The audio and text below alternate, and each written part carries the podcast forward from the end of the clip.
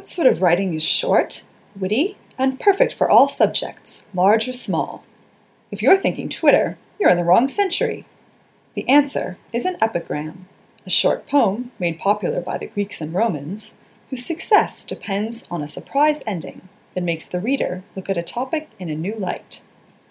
Because epigrams can be about anything, as long as they have a good punchline, 18th century publishers found these poems ideal for collecting into entertaining miscellanies bound to have something for everyone. I'll be looking at a volume published in 1727 by J. Walthoe, appropriately titled A Collection of Epigrams.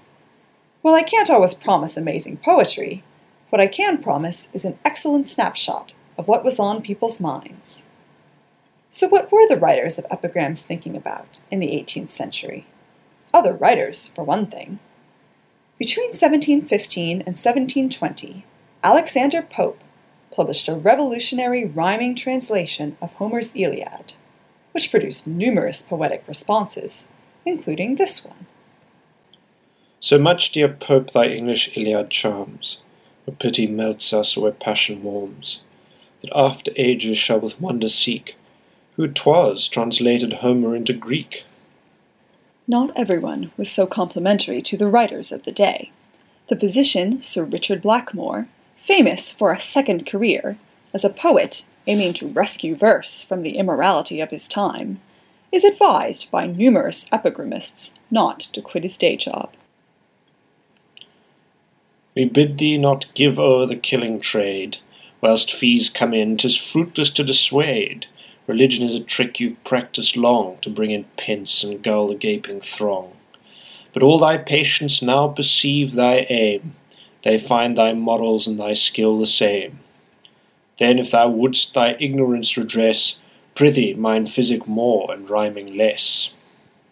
Scorn was not reserved, however, for famous contributors to the arts. Poems poking fun at the Jacobite pretender James Stuart or foreign alliances, or the Catholic faith, make light of topics that would have provoked real concern in 18th century England. Some subjects of epigrams, like corrupt politicians and nonsensical taxes, seem not to have lost their popularity today among commentators, which is one way in which we might view the witty poets whose epigrams were collected for public enjoyment. Perhaps those writers aren't so far from today's bloggers, tweeters, and popular journalists, especially when we look at one topic that comes up again and again in epigrams the opposite sex. Women to cards may be compared. We play a round or two. When used, we throw away, take a fresh pack.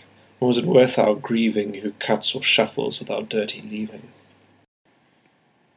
Clearly, the mostly male writers of epigrams could be distinctly uncomplimentary towards women, whom they present as annoyingly talkative, hypocritical about sex, and always wearing too much makeup. Leave off thy paint, perfumes, and youthful dress, and nature's failing honestly confess. Double we see those faults which art would mend, plain downright ugliness would less offend. That poet is imitating a popular epigram by the classical writer Martial, but other writers give their imitations a particularly 18th century twist by bringing in the contemporary fashion of wearing false beauty patches. On a very homely lady that patched much. Your homely face, Philopanta, you disguise, with patches numerous as Argus eyes. I own that patching's requisite for you, for more we pleased if less your face we view. Yet I advise, if my advice you'd ask, wear but one patch, but be that patch a mask. Readers looking for a more gender balanced view don't have to look far, however. Men's vices, including foolishness, greed, and drunkenness, are put on display in equally cutting epigrams. Whence comes it that in Clara's face the lily only has a place? Is it that the absent rose has gone to paint her husband's nose? But perhaps it would be going too far to suggest that these epigrams reflect a prevailing animosity between men and women in the 18th century. After all, there are plenty of epigrams celebrating the beauty and virtue of ladies of the time. And sometimes we even come across epigrams like this one, depicting a far more harmonious relationship between the sexes.